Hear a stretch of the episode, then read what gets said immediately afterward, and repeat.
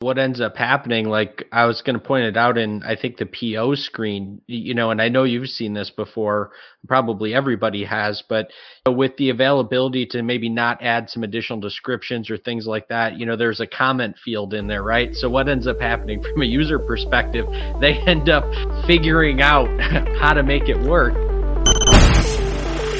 Growing a business requires a holistic approach that extends beyond sales and marketing. This approach needs alignment among people, processes, and technologies. So, if you're a business owner, operations, or finance leader looking to learn growth strategies from your peers and competitors, you're tuned into the right podcast. Welcome to the WBS Podcast, where scalable growth using business systems is our number one priority. Now, here is your host, Sam Gupta. Hey everyone, welcome back to another episode of the WBS podcast. I'm Sam Gupta, your host and principal consultant at independent ERP and digital transformation consulting firm Elevate IQ. SAGE 300, also known as ACCPAC, is the household name for many companies when they think of an ERP system. It has always been a powerful accounting package, especially for SMBs. It has also been very strong with construction, real estate, and field services verticals, especially very deep functionality for unions, cost codes, retainage, submittals, and commitments. While most people might think that any package that might have project centric functionality may be suitable for construction, that's not true at all. So, would SAGE 300 be any different than most construction packages. In today's episode, we invited a panel of industry experts for a live discussion on LinkedIn to conduct an independent review of SAGE 300's capabilities. We covered many grounds, including their strengths in the construction and real estate industries. Finally, we discussed their construction specific functionality, such as union reporting, retainage, submittals, and transmittals. With that, let's get to the conversation. Hello, everyone. Welcome to today's show. And if you joined for the first time, this is part of our industry series for which we meet every Tuesday at 5:30 p.m. Eastern. We pick one vendor or a solution that we review independently. For today, we have a very interesting solution. It's called um, Sage 300. Some people may remember it as uh, solution. Typically, it is installed in the construction and real estate. Um, that's where it is uh, very uh, famous. So we are going to have a lot of fun discussing that. Before we do that, we are going to start with everybody's intros. I am going to start with my intro. If you don't know me, I am Sam Gupta, your host and principal at ElevatIQ. Elevate IQ is the independent ERP and digital uh, transformation consulting firm. On that note, I am going to move to Phil for his intro. Hi, everybody. Phil Kerper, Managing Director for Ringling Business Solutions. We help executive leadership teams align their digital transformation investments with their core business strategies and accelerate and win what they're doing. And I'm coming to you with several decades of work in the C suite with a lot of implementations of ERP and looking forward to a great show tonight, Sam. Okay, amazing. Thank you so much for being here, Phil. Dave, can I ask you to introduce yourself next? Sure. Thanks, Sam. Hey, everybody. My name is Dave Chrysler, and I own an operations consulting business working with leaders in manufacturing to help them create the systems needed to achieve operational excellence. And I come to you with more than 20 years of operations, leadership, and management experience. So excited to join the conversation. Thanks, Sam. Amazing. Thank you so much for being here, Dave. Andy, can I ask you to yourself next? Absolutely. Thank you, Sam. My name is Andy Pratico. I uh, I've been in the ERP business for manufacturing companies for most of my career, and I've worked all over North America, and uh, I've helped hundreds, certainly maybe thousands of manufacturers in my career. And in fact, I've uh, written a book that helps companies evaluate and uncover the truth about ERP. Thank you so much, Sam. Okay, amazing. Thank you so much for being here, Andy. And uh, if you are in the audience and joined for the first time, make sure you guys send your questions and comments. Our panelists typically uh, review your comments during the show. We try to cover them. And uh, if we cannot get to them, then uh, our panelists will make sure that you receive your answers. On that note, I am going to start with a little brief about today's solution, and I'll give you a little recap about the the Sage uh, as well. And I don't know, I don't remember, guys. I I don't know how many sessions we have done so far on Sage. My understanding is that we have done the vendor review that was one, and then I don't know if we have done Sage X3 or Sage Intacct, one of those at least. Phil, do you remember? Intacct. Intacct? Okay. I don't believe I don't believe we've done X3. I don't think so. Okay, so that may be in the pipeline. So I'll give you uh, at least the overall positioning of where Sage is and how Sage 300 fits in the value chain. Uh, so a couple of pointers overall from the Sage perspective, as we have done we have done the review. Sage likes to target accounting firms. That's their bread and butter always. Uh, you know, that's their primary target market. Obviously, they are trying to reach to the other companies but their goal always is going to be to please the accountants. That's how they they penetrate the market. That's how their product strategy and go to market strategy is structured. And uh, we have seen across the spectrum of their products that they seem to have very deep accounting flavor uh, similar to your uh, your sap or if you look at syspro that is that has very deep accounting flavor as well. So any of the products that you are going to review from Sage, they are going to have very deep accounting in general. The way their products are architected, the way they are they are flavored. Uh, now, uh, you know, Sage also has had a lot of different products. In fact, they had one product for every increment of 50, I guess. They had Sage 50, Sage 100, Sage 200, Sage 300, Sage 500. Okay, so I think they have figured out that they had to uh, they had to align their strategy. So I don't know how many products are going to be in the cloud world. Not many. Number one, obviously, Sage X3 is going to be there because that is their flagship product. The second one that is definitely going to be there is going to be your Sage Intacct because that is the cloud native product that they have acquired to compete with the newer breed of cloud native vendors. Now, Sage 50 is sort of their lead generation in my mind, the way I like to look at it, because obviously that competes with your likes of QuickBooks. So Sage 50 may be there, but then when we look at their overall positioning, the only thing we see in their positioning is probably going to be Sage 200 Cloud, especially if you look at their cloud journey the way their customer journeys are structured on the website. So well, Sage 50 used to be called uh, simply accounting at one time. Yeah, exactly. Yeah, okay. You, yeah, you're right. Um, so every solution that they had, they also had names for that. Uh, I think uh, you know, Sage 300 is called ACCPAC. 500 was called MAS 500, MAS 500, uh, and then Sage 50. You already mentioned that uh, simply accounting. I don't know if they had the other names for the other solutions. Yeah, Peachtree was another one. Yes, yes. I don't know which one was that. Do you remember, Andy? Which one? I think was it was 100s. Uh, yeah. I think you are right. I think. And, right. and, and, by the way, according to your agenda, I think we did X3 back in April. Did we really? It says here April 19th. I'm not sure if we changed that date or not. But hmm. maybe we did. I mean, that's what I mean. We have done a lot, so now yeah, hard to keep up. uh, anyways, just a bit more. Okay, thank you, Andy, for that comment. Um, so now, uh, when we look at the cloud journey, we don't really find the references of 300 at least okay? So you are not going to find when you look at the, the overall customer journey on sage. That is not to say that they are not going to continue with this product.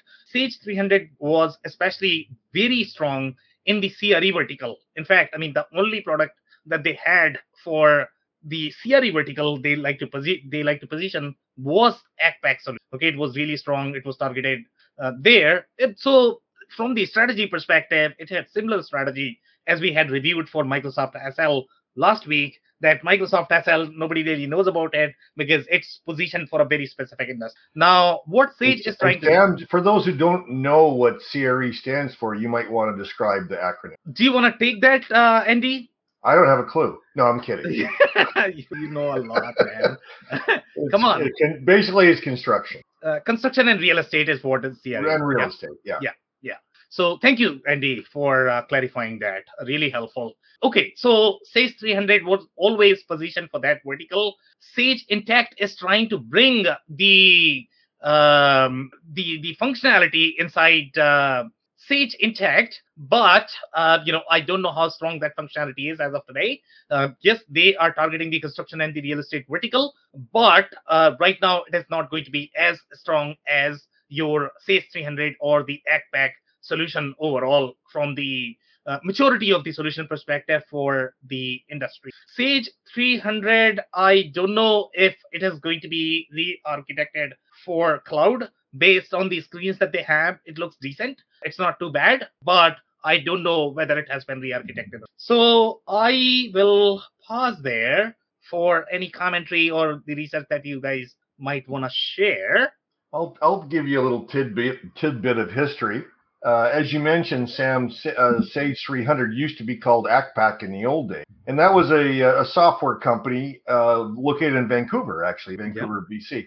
And uh, they had an amazing marketing strategy where they had training and learning of the ACCPAC product to be all part of the CA and CPA uh, certifications. So, of course, once the CA or CPA or the professional accountant came out of their certification programs, they already knew ACCPAC. Yep. So guess what? It exploded and it was incredibly popular. Completely agree. In fact, I mean, Sage, that's how Sage likes to target the market. A lot of other companies do that as well. Uh, you have SAP as part of curriculum too. Uh, that's how SAP became so popular. So obviously, ERP companies are trying to get in either the universities or in the accounting community. And that's a great marketing strategy. So Sage definitely is there. All right, guys. So if you guys don't have any other uh, comments, Dave, Phil, do you guys have anything to add? Well, it's just going to give a, a, a, a, little market information that I found comparing X3 to 300, and um, they're they're pretty similar in size. They I the data I found online is Sage X3 has about 3,800 customers, and Sage 300 has about 2,400 customers. And of those 2,400, uh, 1,200 in the U.S. and 562 on this sheet in in Canada. So relatively focused on North America.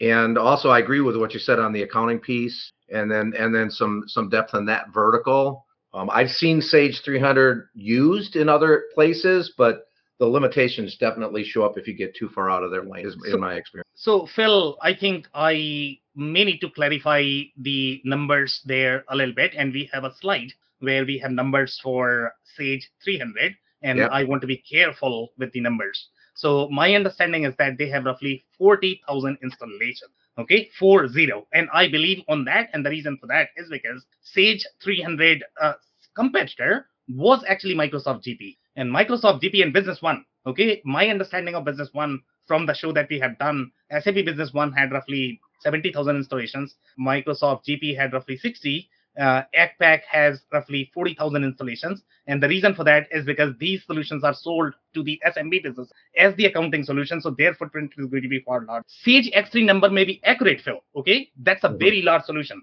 That's not targeted as accounting. It's not designed for, you know, five, $10 million business. That's much larger solution in terms of size. Overall, the way the product is, is architected. So I'm not too sure about the source of the, the, the numbers that you are referring to. I, I'm looking at it, and, and uh, thanks for clarifying because I, I haven't obviously haven't vetted this. It's a site I've used before. They're also calling it enterprise share, so maybe this 2,400 customers that maybe they're trying to compare apples to apples in a certain customer group.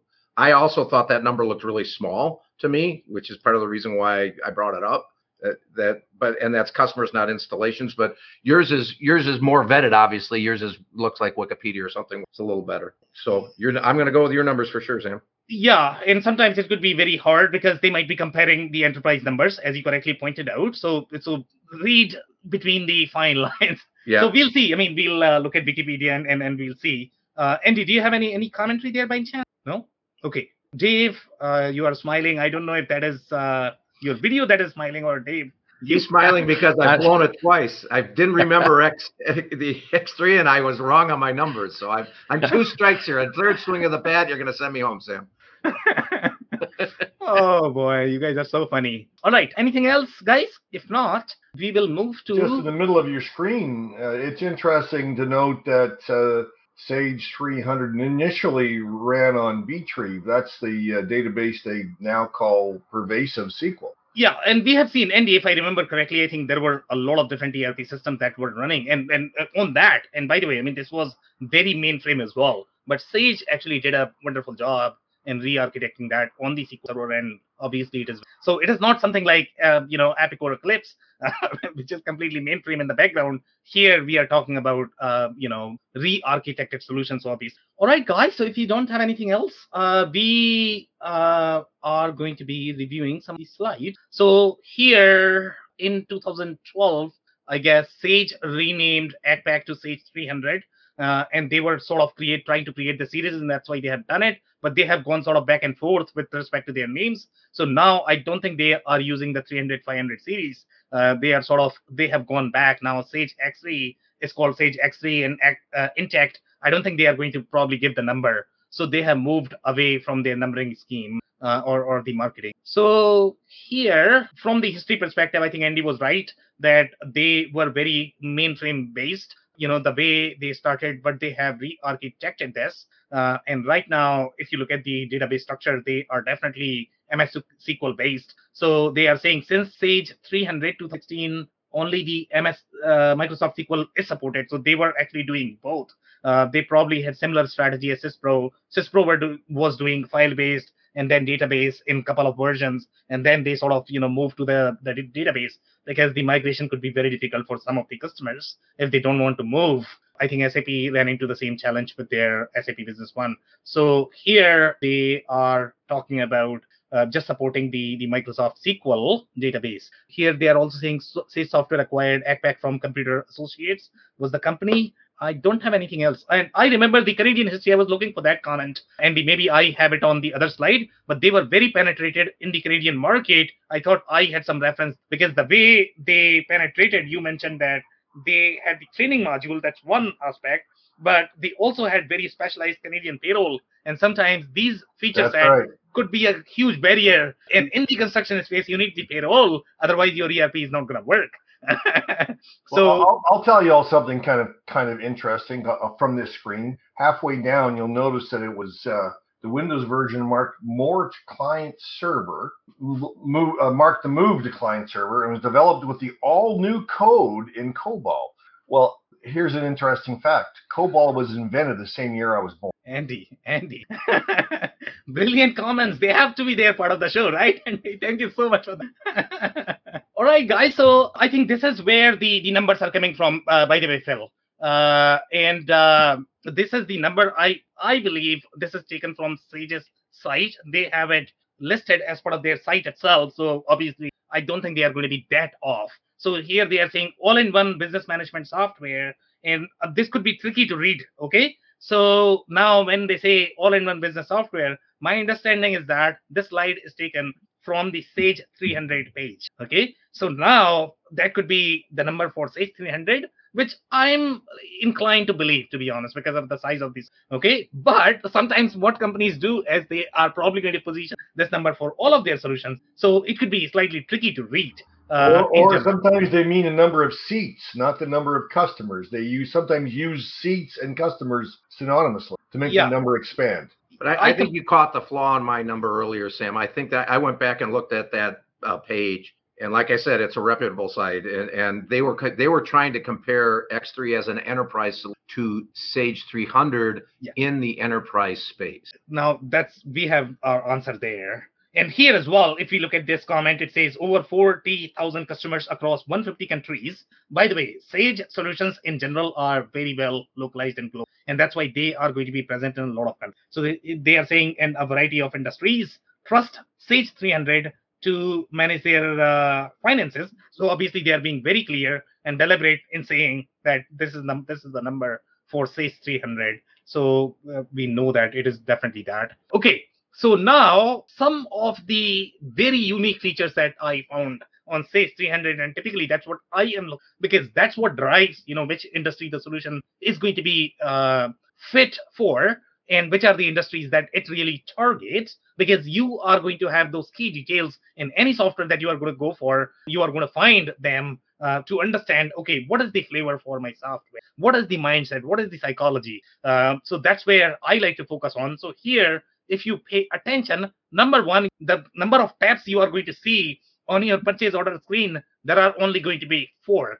So that is your indication that this solution is very small in general. If you look at even the mid-market solution, uh, if you are going to look at something like uh, you know, Infor Cloud Suite Industrial or NetSuite or Acumatica, uh, you know, those are probably going to have eight to 12 tabs. And it's not that they are trying to increase the number, they have to have them because it becomes very hard to manage on just one hierarchy. And that's how your hierarchy is structured. Uh, if you look at the, the way the data is sort of structured in the background. So here, the data is going to be far flatter because the smaller companies probably don't need that detailed hierarchy that you are going to find. Let's say if you look at unit of measure, the number of uh, you know your customer hierarchies can be supported. Uh, typically, in larger solutions, you are going to have far more. Um, so that's where the key differentiator is between the ERP systems. So here, this is definitely for the smaller size customers, and that's probably the reason why it's called Sage 300 because the way their numbers were done, Sage 50 QuickBooks, Sage 100 slightly bigger, Sage 200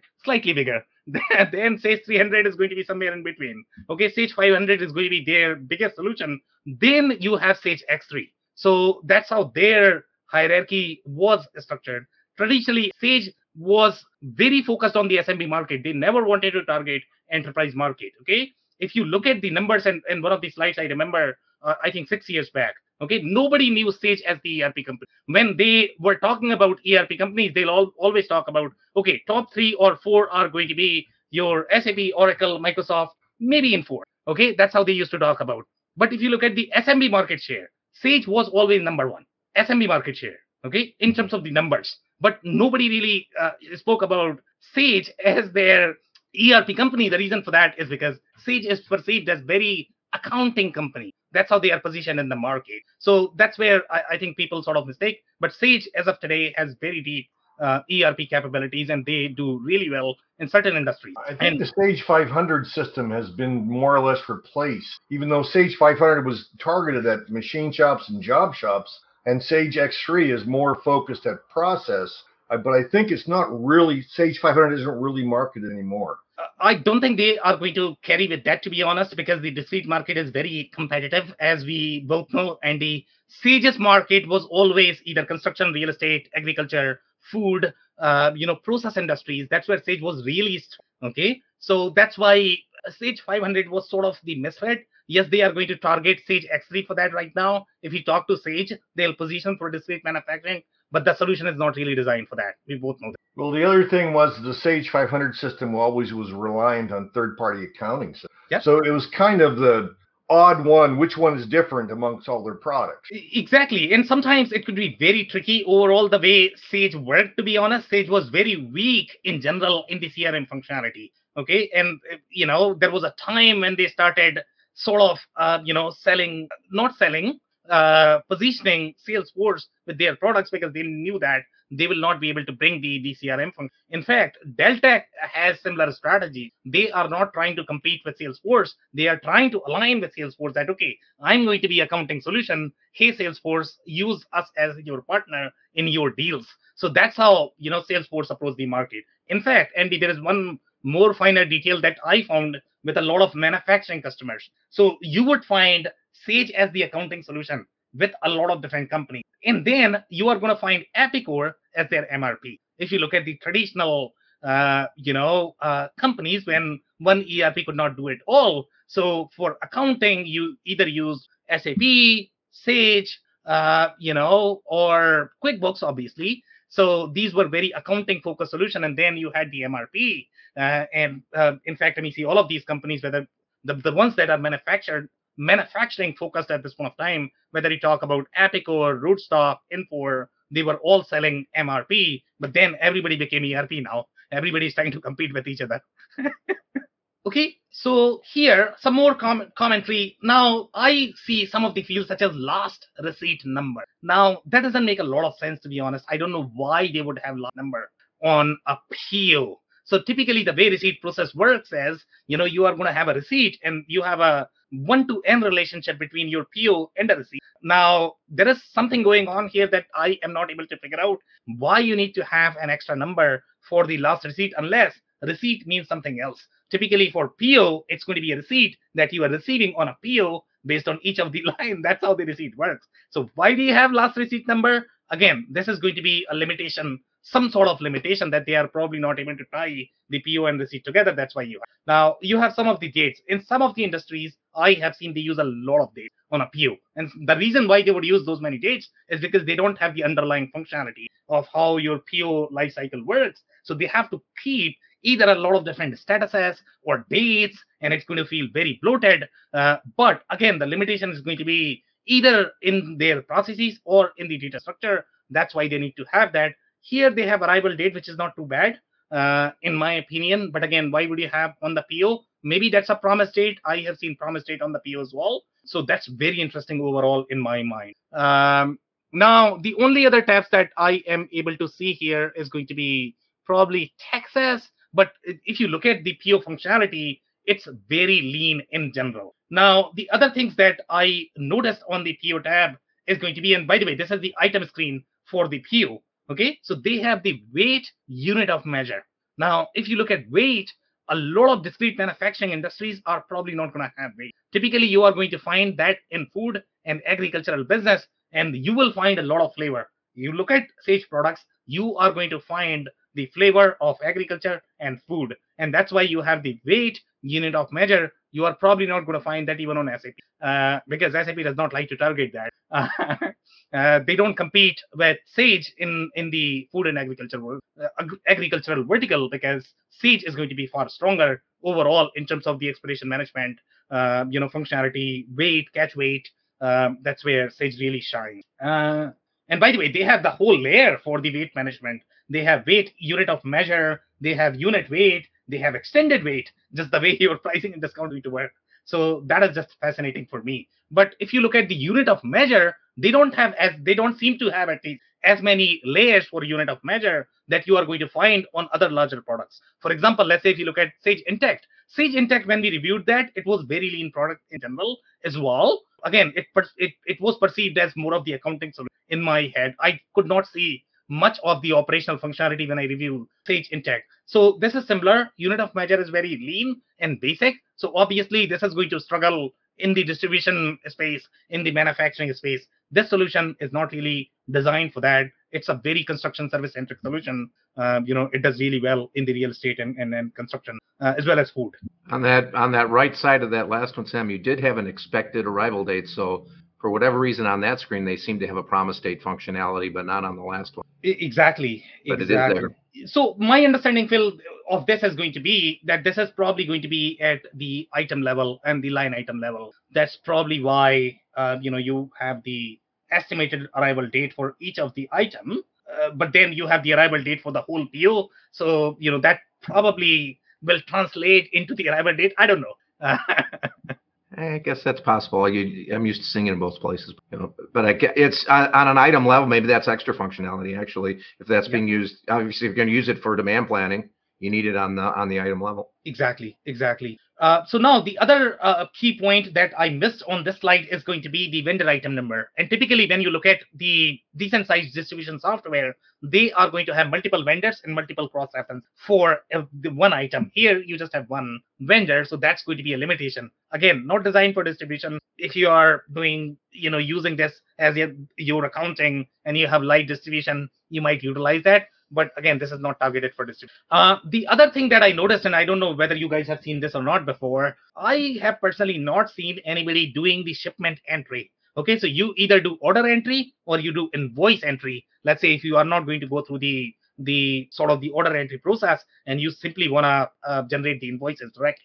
Okay but i have personally not seen the shipment entry. So maybe you guys can tell me if you guys have seen and again i don't know if they are doing this because of the underlying limitations of the data model or maybe in some industries you might have to do that. And this the way i read this it almost seems like that they might not have transfer order. And you know shipment entry may be used for the transfer order functionality as well because you have the ship to location code and my assumption of the ship to location code is this is probably your internal warehouse that you are trying to ship to so i'll uh, you know open up the the floor and ask your opinion guys have you guys seen shipment entry anywhere phil andy I'm kind of with you on this one. Maybe it maybe it's a transfer order or some sort of cross docking, but typically I, I I don't know why else you'd you'd use that. I mean, you have invoice, you have receipt. So Yeah, the- I, I, I'm with you on this one. This one's a little confusing to me. The only time I've I've seen something similar was with a, a different system, and and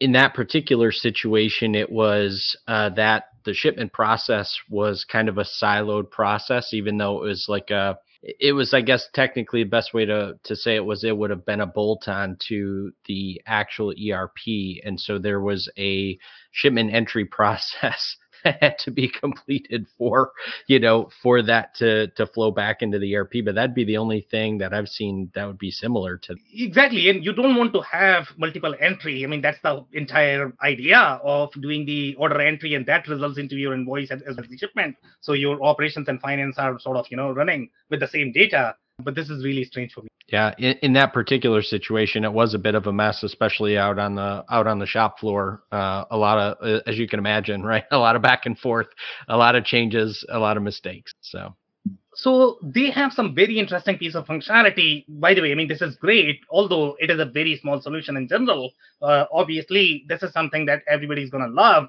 when you look at the visual tracking, and this is very similar to SAP. Obviously, SAP was very sophisticated the way they did. This is sort of the baby version of uh, the the visual tracking. Uh, you know, uh, but any of the finance solution that you are going to have that are going to be really complex and finance you probably require the visual tracking. Otherwise, it becomes very difficult uh, to trace uh, and, and debug and monitor your costs. Uh, that's why probably they have these visual workflow for your financial processes. Okay, so one of the things, and again, this is my assessment, and and I always like to vet my own ideas as well. Uh, you know, and hopefully they are not biased. Uh, so my perception of Sage product is always going to be they are very friendly to accountants and accounting and finance people. Okay, so here they have a process, and this is something I have not seen in a lot of ERP systems. It's called provisional. Okay, the way provisional posting works is so it's almost like you're trying an error before you send an email. You can test whether you can send an email or not. Okay, so that's how this particular process works. So here it's actually gonna mimic the whole process, whether you can do the GL entry or not, and you can look at the errors before you actually make an error. Okay, so when you are going to be in very audit centric industries, that's where these things are going to be really handy. And the reason why these things are handy is because you know your auditors are going to be asking a million questions if you do any incorrect entry, even if you that mistake was genuine.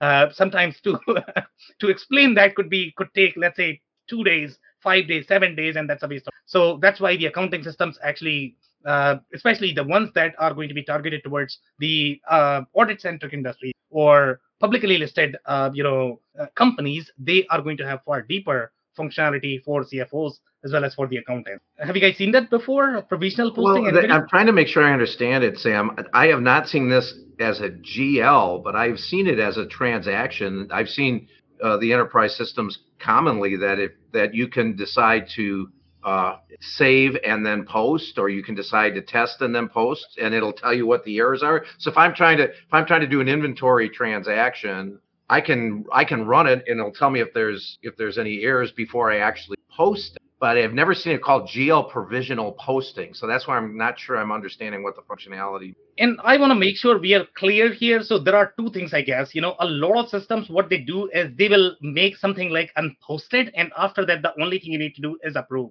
So typically, the way, the reason why that functionality exists is, you know, you are going to have data entry people who are going to be doing a lot of data entry, and typically your accountants are simply going to review and going to release. Okay, so that's why you have the unposted and, and posted process and a lot of different systems. My assumption is going to be, I think I have seen this in the enterprise systems because they probably would require this, but this is like a, running a real batch. So when you are posting a GL batch, let's say if you are going to have any sort of errors. So here in this particular case, they are saying period six in fiscal year 2020 is logged so you'll not be able to post it. Uh, if you try to post then you might leave some traces there. So right now don't post it. Fix these errors first and then do the actual posting so that you are not impacting that whole audit workflow and you are not leaving any traces. That will require explanation later. So that is the intent of this functionality. Here it also says that cannot post to an inactive account in this particular case the person is trying to make a mistake and system is trying to warn that okay this these are the problem fix this before you decide to post. phil are you with me yeah, on that, that that's that sounds right i just i'm just i'm still not completely sure i got my head around the functionality here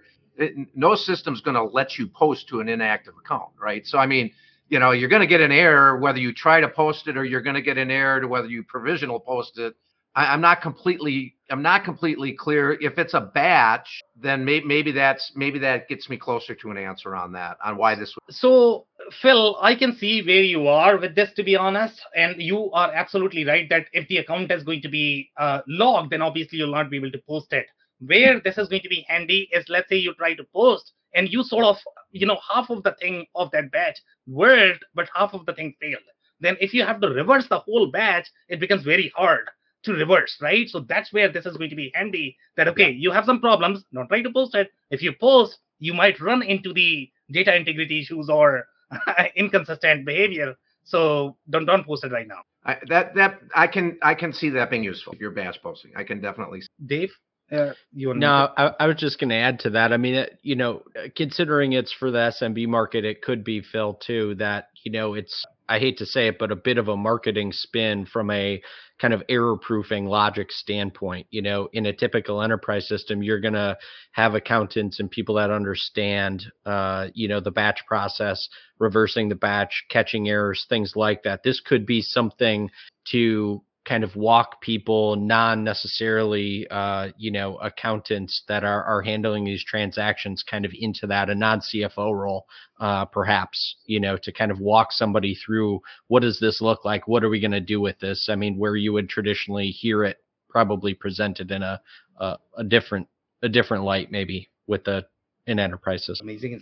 Uh, if you guys have anything else, we can cover those or we can move to the next one. So here, this is going to be a very thick service, field service centric functionality. And we have seen field service functionality in a lot of different systems, especially if they are going to be targeted for construction. So this is, I don't know if this is going to be add-on. My understanding is that this is slightly different system than your real CRE component, but it integrates really well uh, with your Sage 300. And this has very deep field service functionality in general, uh, you know, especially for these verticals. So here you are going to find very deep flavors of cost codes. And sometimes people don't understand how construction is different. They might be able to say that, you know what, you have retainage, you have, uh, you know, you have to do sort of the cost basis billing, but they can't really explain that, you know, the cost codes, the, the foundational element of your ERP systems are going to be very different as well. So if you try to use any sort of manufacturing uh, system for construction, good luck with that. It's probably not going to work because the way your cost codes, the way you do your timesheet and report,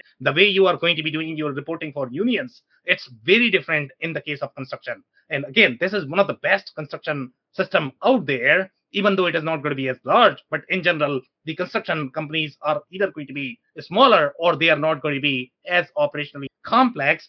And that's why uh, you know systems such as Deltek or Sage 300 can run very large companies as well this is your union functionality and this needs to be inbuilt as part of your ERP. If it is not built, you are going to struggle a lot. Okay, this is literally a layer, the way your transactions are going to be reported.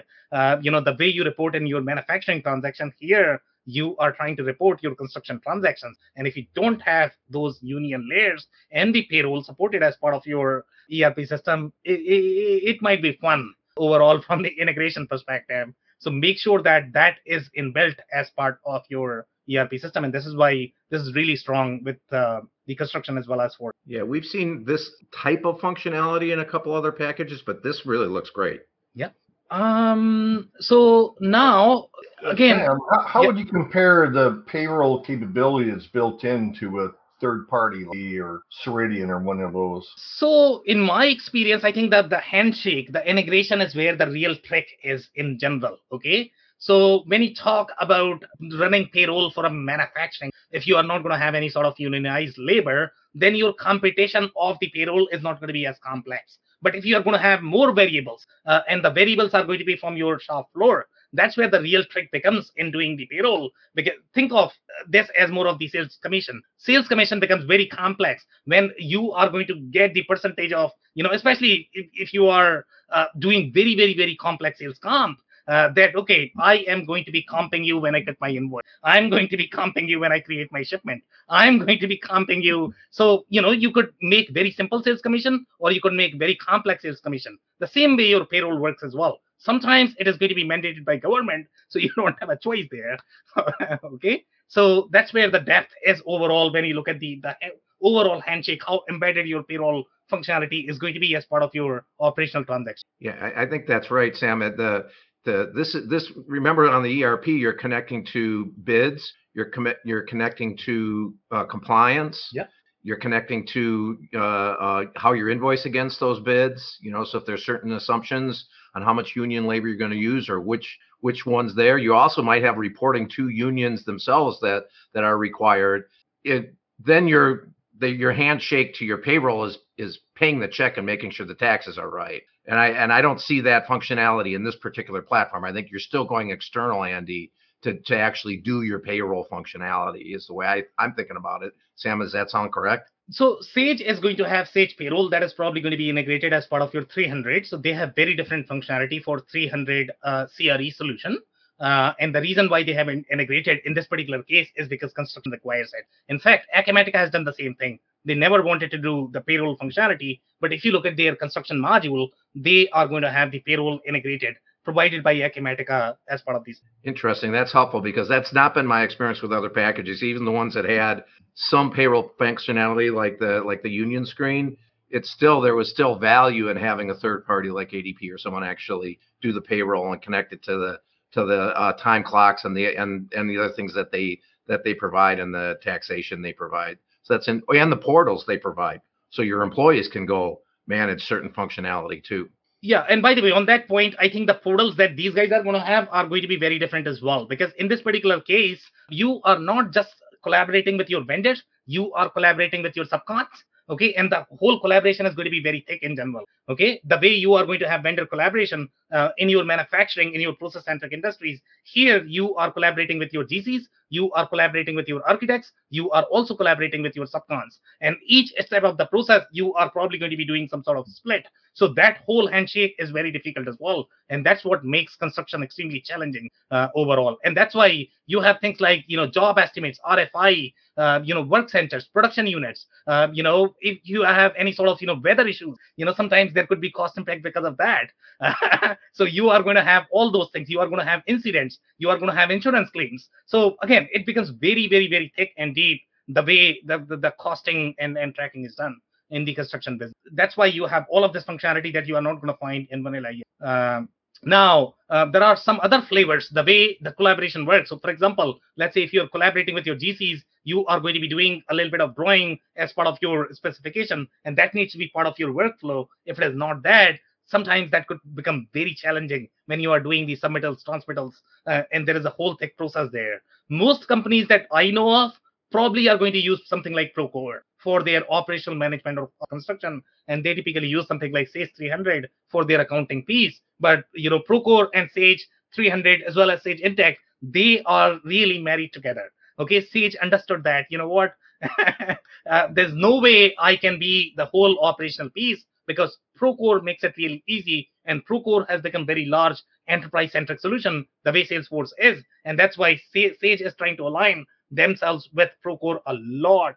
And you know and and that's why let's say if you are slightly bigger organization then procore and sage 300 is probably going to be your ideal bet um, you know if you're in the construction um, so i don't see anything else that we can cover here. The reading unit of measure is very unique as well that you are not going to find in the other uh, solutions. So they have that because they need to capture the equipment reading and based on that your billing is going to be who is using who is renting who is the owner. So there is a little complexity. Uh, then uh, we have the compliance management for subcontractor. That's a big deal. You have a lot of lawsuits, so obviously you need to make sure that subcontractors are going to be insured. Uh, you know there are obviously casualties uh, on the site as well, so somebody needs to take care of that. So typically that falls uh, under the responsibilities of the operations manager, and Dave knows about it. You know how that goes. it's not fun at all. okay, so these are some of the things from the project setup perspective, and that's very unique as well. The way your costing is going to be, for example, the way the commitments are going to be in this industry are going to be very different. Uh, you know, uh, your if you look at some of the inventory commitments or the manufacturing commitments, those are very different from how construction is going to be treating them. So it's a very unique functionality for construction. And again, your submittal and transmittal process is actually embedded as part of your the whole project management. Then retainage is a big deal. It's just beast, okay, the way it works. It's a very unique financial workflow if your system does not support it, you are going to struggle a lot. So make sure you have that if you are in the construction. That's more or less a, a showstopper. Exactly. And some of the manufacturing companies that are selling in construction, uh, for them as well, it could be a showstopper because the way their billing works could be very different. You can't simply take a workaround that, okay, I'm going to treat this amount as retainage and I'm going to accounting in this account in, in my chart of account. Um, typically, the functionality is slightly deeper than you would. And the way this screen is structured, it, it it's really well put together. Yeah, I, I agree. guys. Okay. Uh, then we are going to be looking at some of the things. And again, the, the whole accounting gets very deep when you look at the, the cost tracking of each of the element of your project. So if you are running an IT project or marketing or legal project, This is built into to Sage 300. Wow. that's why it does really well in uh, the construction. It's really designed for that. So you really got an interesting tell here, guys. Look at the original margin, 9.13%. Pending change orders 86. Approved change orders 68%. Yep. Total with approval 9. Just in case you wonder where, where the contractor's making their money. Yep, yep, yep. And and you are talking very construction specific problem right now, Phil. The way 100% because you're low bidding it and you're making it up on the changes and that's not a secret. I mean that is the way that is the way life rolls. Yep. Uh, okay, so now here we are talking about very deep document management functionality as well, and you are going to have very thick stages uh, from the document management perspective as well. Some people may argue that you know what, if you have some sort of enterprise document management, that might be okay. Uh, even with this, you might be able to build some of the customer statuses. But again, these are very different statuses. In fact, companies don't actually like SAGE 300 for the submittal and transmittal process. Typically, they are going to require something like Procore. And Procore has five or six different competitors that are really strong in that operational functionality, in the collaboration, submittal, transmittal. They are really, really strong there. Uh, so even they are not going to be happy with this functionality. Most of the estimation managers, uh, the construction project managers, they just don't like it.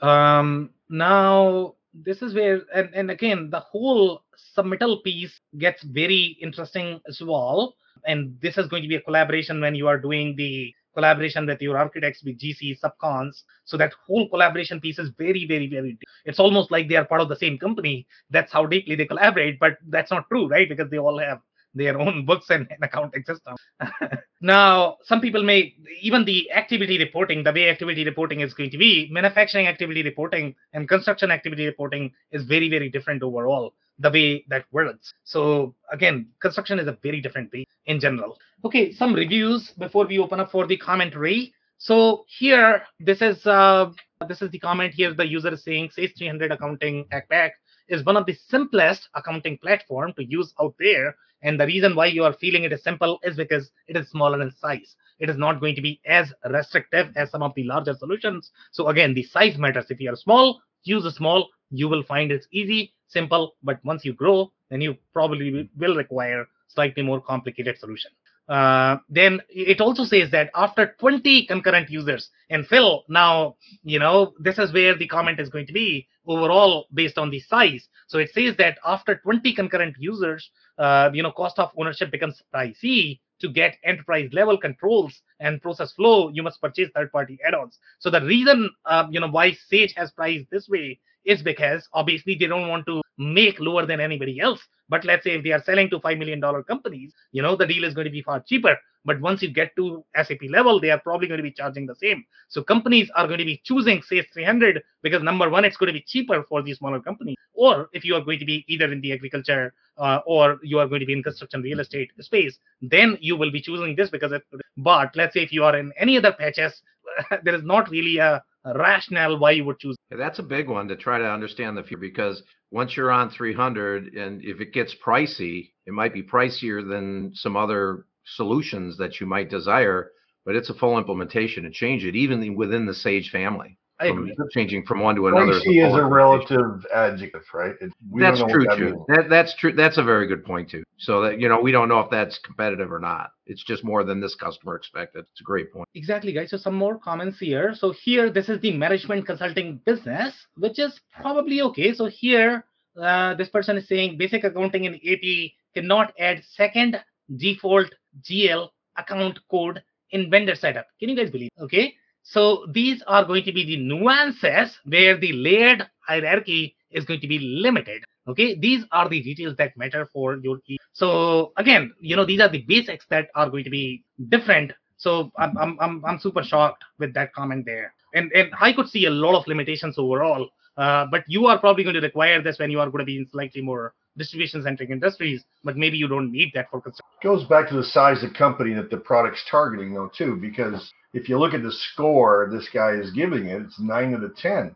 Yet there's some limitations that seem rather basic. So his expectations are not that high. Yeah, and I very rarely care for the score. That's not what I, I just don't see it. Um, so here, uh, you know, I have one more comment here. AR invoicing is uh, to field size in the description limited uh, to field size in the description. Client have asked for more detail. And by the way, I mean this guy is a consultant, uh, probably for other industries. So that's why they, he's saying clients have asked for more details in certain cases. Context helps. It's not very detailed. Documentation, I think I've seen a lot of different problems because of that. Some more. So this is the Duke Realty Corporation. This is the right fit. In this particular case, they have 200 to 500 employees, and they are saying track job cost at a detailed level. They're going to appreciate that. Pay our construction vendors, going to appreciate that. Bill our customers, going to appreciate that. Now, they lag behind in project management features such as RFI. And the reason why they are finding it shocking is because they would use something like Procore for that some more. So here, the user has actually commented that SAGE 300 ERP with Procore and this is the construction company 11 to 50 even that small company requires procore uh, you know so you can imagine you know how complex the construction gets so here they are saying seamless transfer of commitment updates. Now commitment is a very thick functionality in general. And when you, that flows from your operational to your erp system that becomes the seamless process. And that's what they are appreciating because sage 300 is is very well uh, integrated with your procore then they are saying integration of budget modifications between Procore and Sage. And again, the budget modifications that Phil was talking about, you know, modifications and those change orders, that's a nightmare. So you don't want to eat up all of your cost or margins because of your admin effort.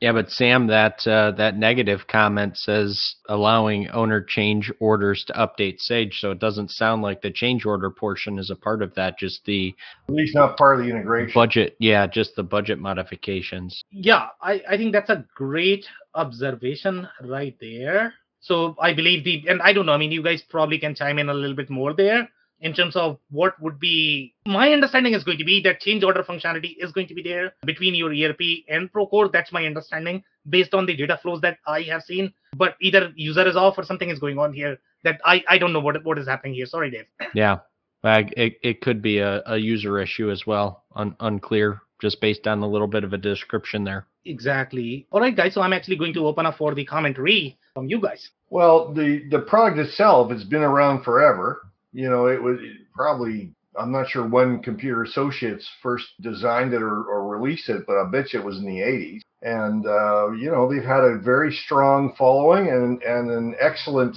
reputation. The biggest challenge that I always find with these types of systems is uh, is the quality of the integration to third-party built add-ons or bolt-on. And you know, not always you're going to have that like that one comment Dave made. You're not always going to have those clean integration points at everywhere that you'd hoped or expect. Yeah, I, I yeah. like the fact that they know their lane and they sorry, David. I like the fact they know their lane. They seem to stay in their lane. They really just they really added functionality, real deep functionality in the key parts. So I I, I like that. I, I you know I think that I think that gives them a, a, a spot. It'll be interesting to see if indeed they're going to sunset this, how they go about repeating that type of depth of functionality in some of their other products. I think that's got to be pretty challenging.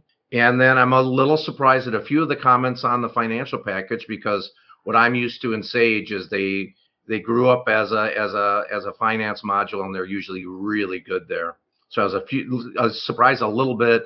Like you explained it as it's a skinnier, smaller product, but I mean, you know, multiple addresses on an AR account or something, you know, having a second default GL.